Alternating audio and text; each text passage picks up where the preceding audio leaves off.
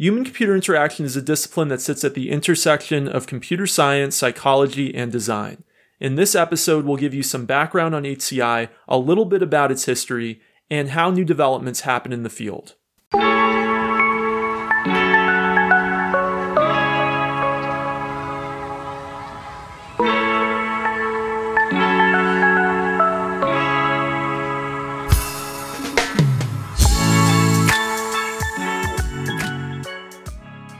Welcome to Kopec Explains Software, the podcast where we make computing intelligible. Let's start with a brief definition of human computer interaction. Human computer interaction is about the interface between the machine and the human being. Both the machine and the human being have inputs and outputs. For the human, our inputs are things like our five senses, and our outputs are things like the muscles that we use to manipulate the mouse or manipulate the keyboard, the voice that we might use to go into a voice interface. For the machine, its inputs are things like its microphone, its camera, its keyboard, its mouse, its multi touch display, and its outputs are things like its screen and its speakers.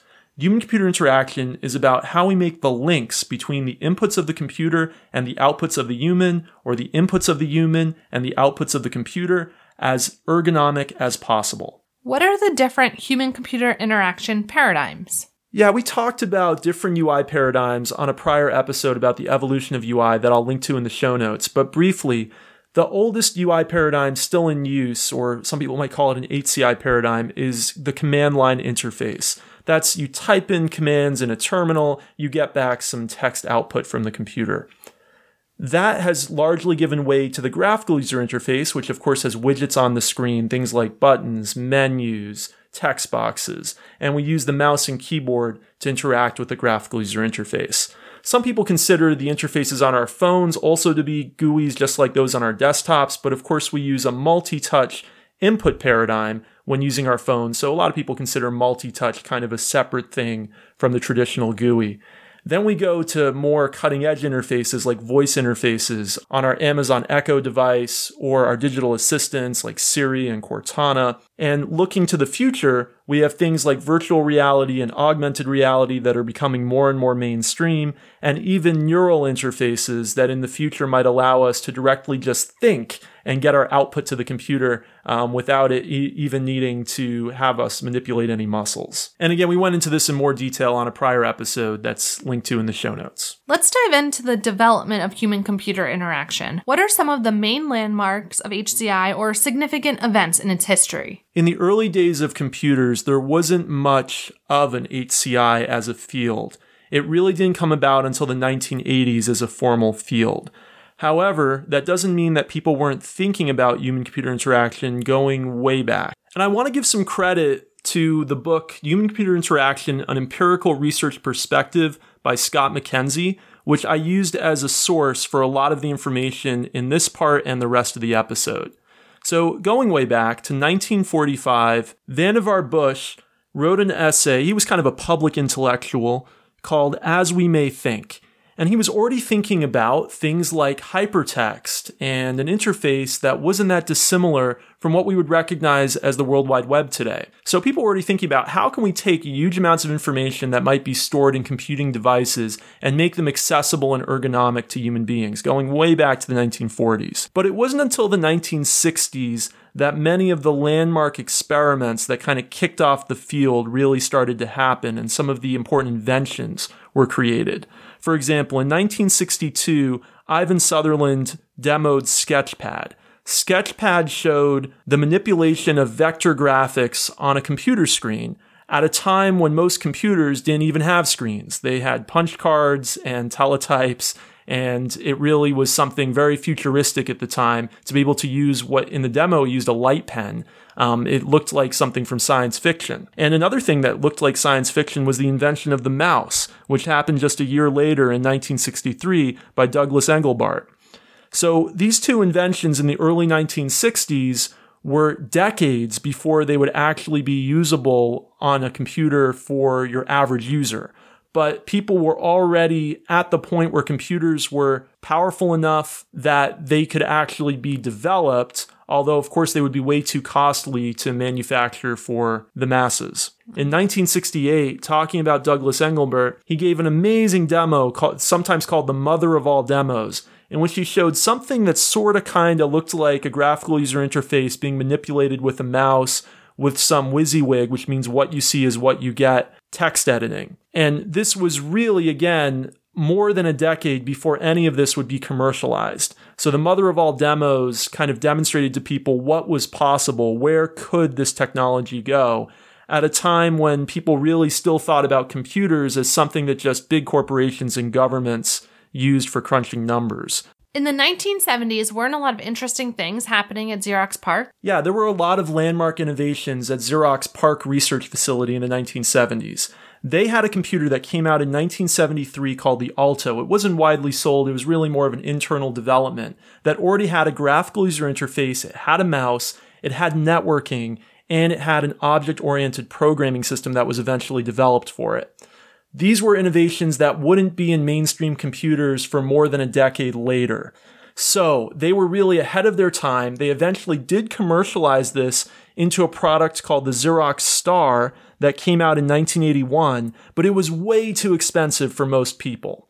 So it wasn't until 1984 that the Apple Macintosh came out, and Apple actually had an agreement with Xerox, but that's a conversation for another time because there's a lot of controversy around that bit of history and kind of whose innovation came from whom. But anyway, it wasn't until the Macintosh in 1984 that the graphical user interface and the mouse were really in a machine that was affordable enough for everyday people to be able to purchase. Apple had come out with the Apple Lisa, which was about $10,000 in 1980s dollars a couple years before, but the Macintosh came out at a price point of $2,500 in 1984 dollars, and it was something that regular people could actually buy. So as you can see, it took a long time for these innovations of the 1960s, really about 15 years, to become commercialized in a form that people could actually afford. And in 1982 and 83, there were also some important landmarks for HCI. Yeah, this is when the field of HCI really became something that was studied seriously by researchers. So it's when the field of HCI really came into its own.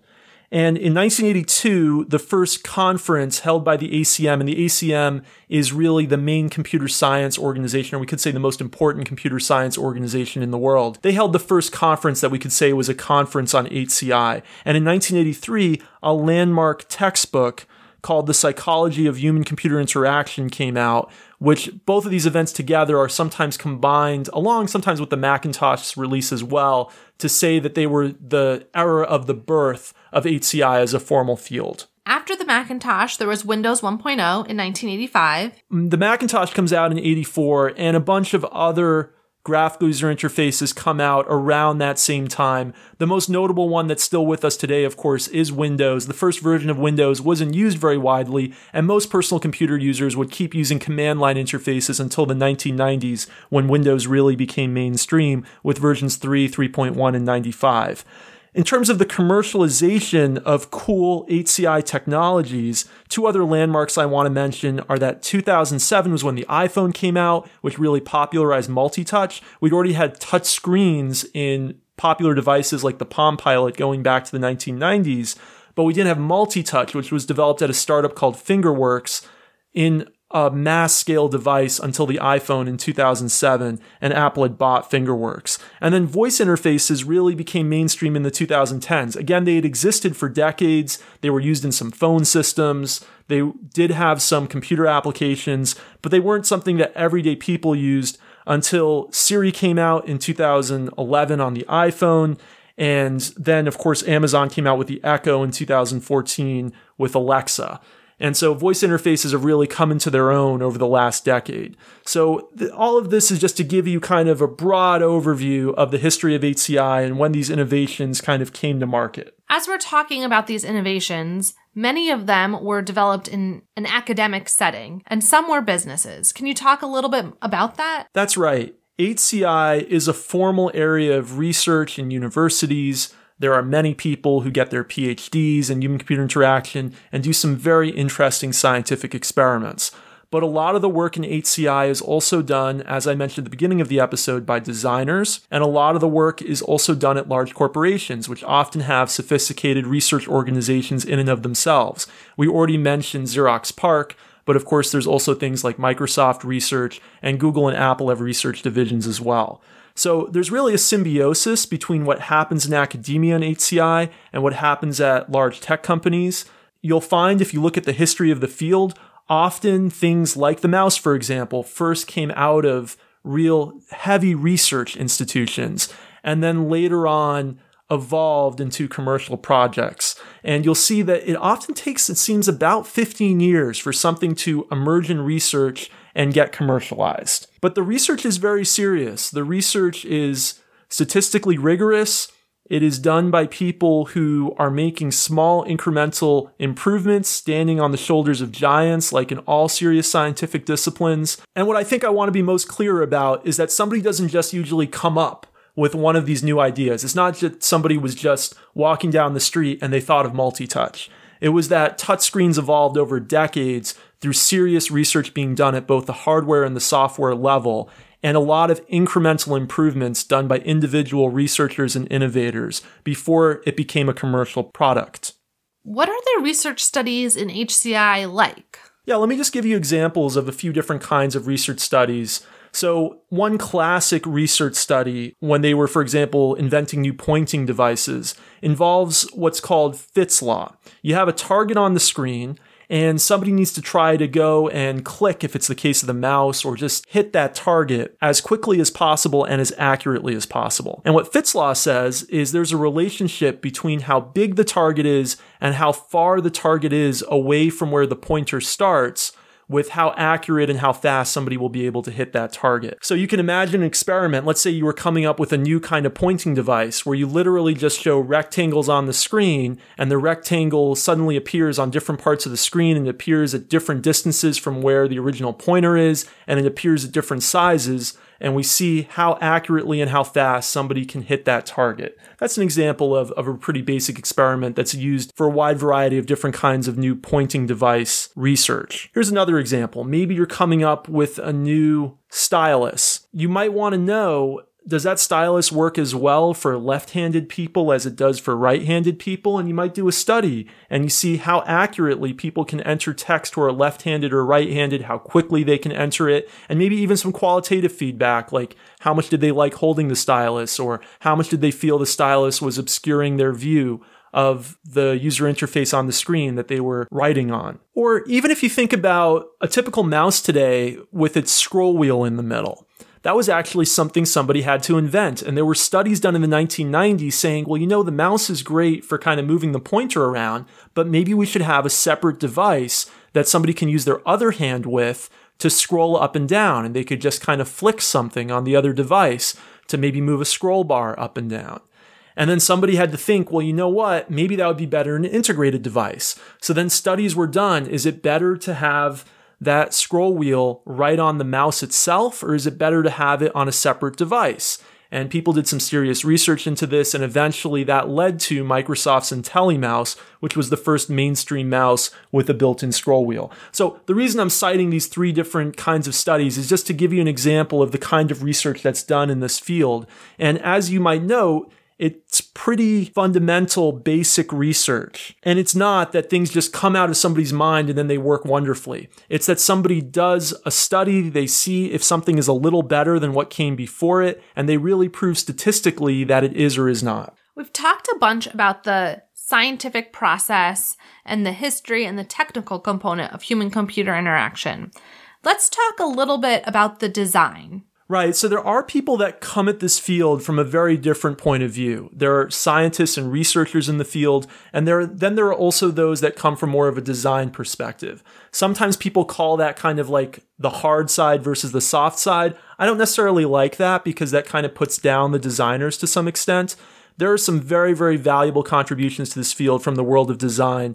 One of the most famous books in the field is actually called The Design of Everyday Things. And it's not even about digital interfaces. It's actually just about all of the things we interact with in our lives from doors to faucets to our ovens and how the way that we use them can be as ergonomic as possible. It was created by a guy named Don Norman. Maybe you've heard the phrase before Norman doors. It's actually related. It's a landmark book in this field. It's basically required reading for anybody that works in this field. And it's not all about just studies and rigorous statistics. It is about just some intuitive ideas about how we make things that are ergonomic for human beings to use. And almost all of those ideas in the book about physical objects are also applicable to digital objects. Let me give you an example. One idea in the book is what's called a signifier. A signifier is something that tells us that something is supposed to be used a certain way. For example, if a door is supposed to be pushed, you might see a little area on the door that indicates where it's supposed to be pushed. Well, in the same way, when you see a lever in your graphical user interface that is able to be manipulated or pulled when you click and hold with the mouse, you'll see a little line on it usually that indicates this is the area that you can click and hold on. That's a signifier. So you see how the same idea from the real world can also be applied to the digital world. So ideas like signifiers and another one's called affordances, which is kind of what are we able to do with an object? How far does it go? How can we manipulate it? Are relevant as much to the real world as they are to the digital world. And then there are also people who write books and do research into design that's wholly digital. One book I like in that area is called Simple and Usable. I'll put a link to it in the show notes. So these folks that do come from more of the design perspective, they might still do testing. They'll do still do a kind of user testing that might give them some statistics, but they're not doing heavy-handed research in the same way as some of the people who are coming more from the scientific side of this field are coming from. And I think people who are serious about HCI today are looking at it from both perspectives. They're taking the best of the scientific world and they're also taking the best of the design world and putting it together. And they're also, of course, having to interact with computer scientists too. So that's really why this field is the intersection of computer science, design, and psychology. Another important part of human computer action is actually about how human beings make errors. We make errors all the time. Like, uh, how many times have you been exiting a program and you accidentally clicked the wrong button and didn't save your work? Right? Um, we've all done that. And over time, you might have noticed that operating systems and programs have gotten better about having built in facilities to autosave your work. Well, that was somebody actually thinking about what kind of errors do humans make as they use the interface for saving the work, and how can we try to reduce those errors? So, a significant portion of this field is about reducing human error. Um, let me give you a really catastrophic example of this in the 1970s, and this is a really famous example in the field, there was a nuclear power plant called Three Mile Island in the United States, and there was actually nearly a nuclear meltdown there. And when it first happened, people said, well, it was human error. But then when people went and really looked at, and Don Norman, who wrote The Design of Everyday Things, is one of the folks who was on this commission, went and looked at what happened and really studied what happened, they found that actually the humans were inevitably going to make errors because the system was so poorly designed. So, human computer interaction is not just about how easy something is to use, it's also about how do we design things to account for human frailties and to account for the fact that human beings are not machines and we have to have a very human centric approach to the software and hardware that we develop. How do folks learn about human computer interaction? Yeah, so like I mentioned, people come at it from different perspectives. But if you're in college or you just want to take a one off class, typically you'll find a human computer interaction class in a computer science department. You might also find classes related to the field in design departments as well, or even in psychology departments. I also mentioned several books during the episode. I mentioned the textbook by MacKenzie. I mentioned The Design of Everyday Things by Norman. I mentioned Simple and Usable. I'm going to put links to all of those books in the show notes. If you're just interested in learning more on your own, I would recommend starting with those books. Thanks for listening to us this week. Rebecca, how can people get in touch with us on Twitter? We're at Kopec Explains, K O P E C E X P L A I N S. Please don't forget to subscribe or follow us on your podcast player of choice and leave us a review. We look forward to seeing you in two weeks. Bye.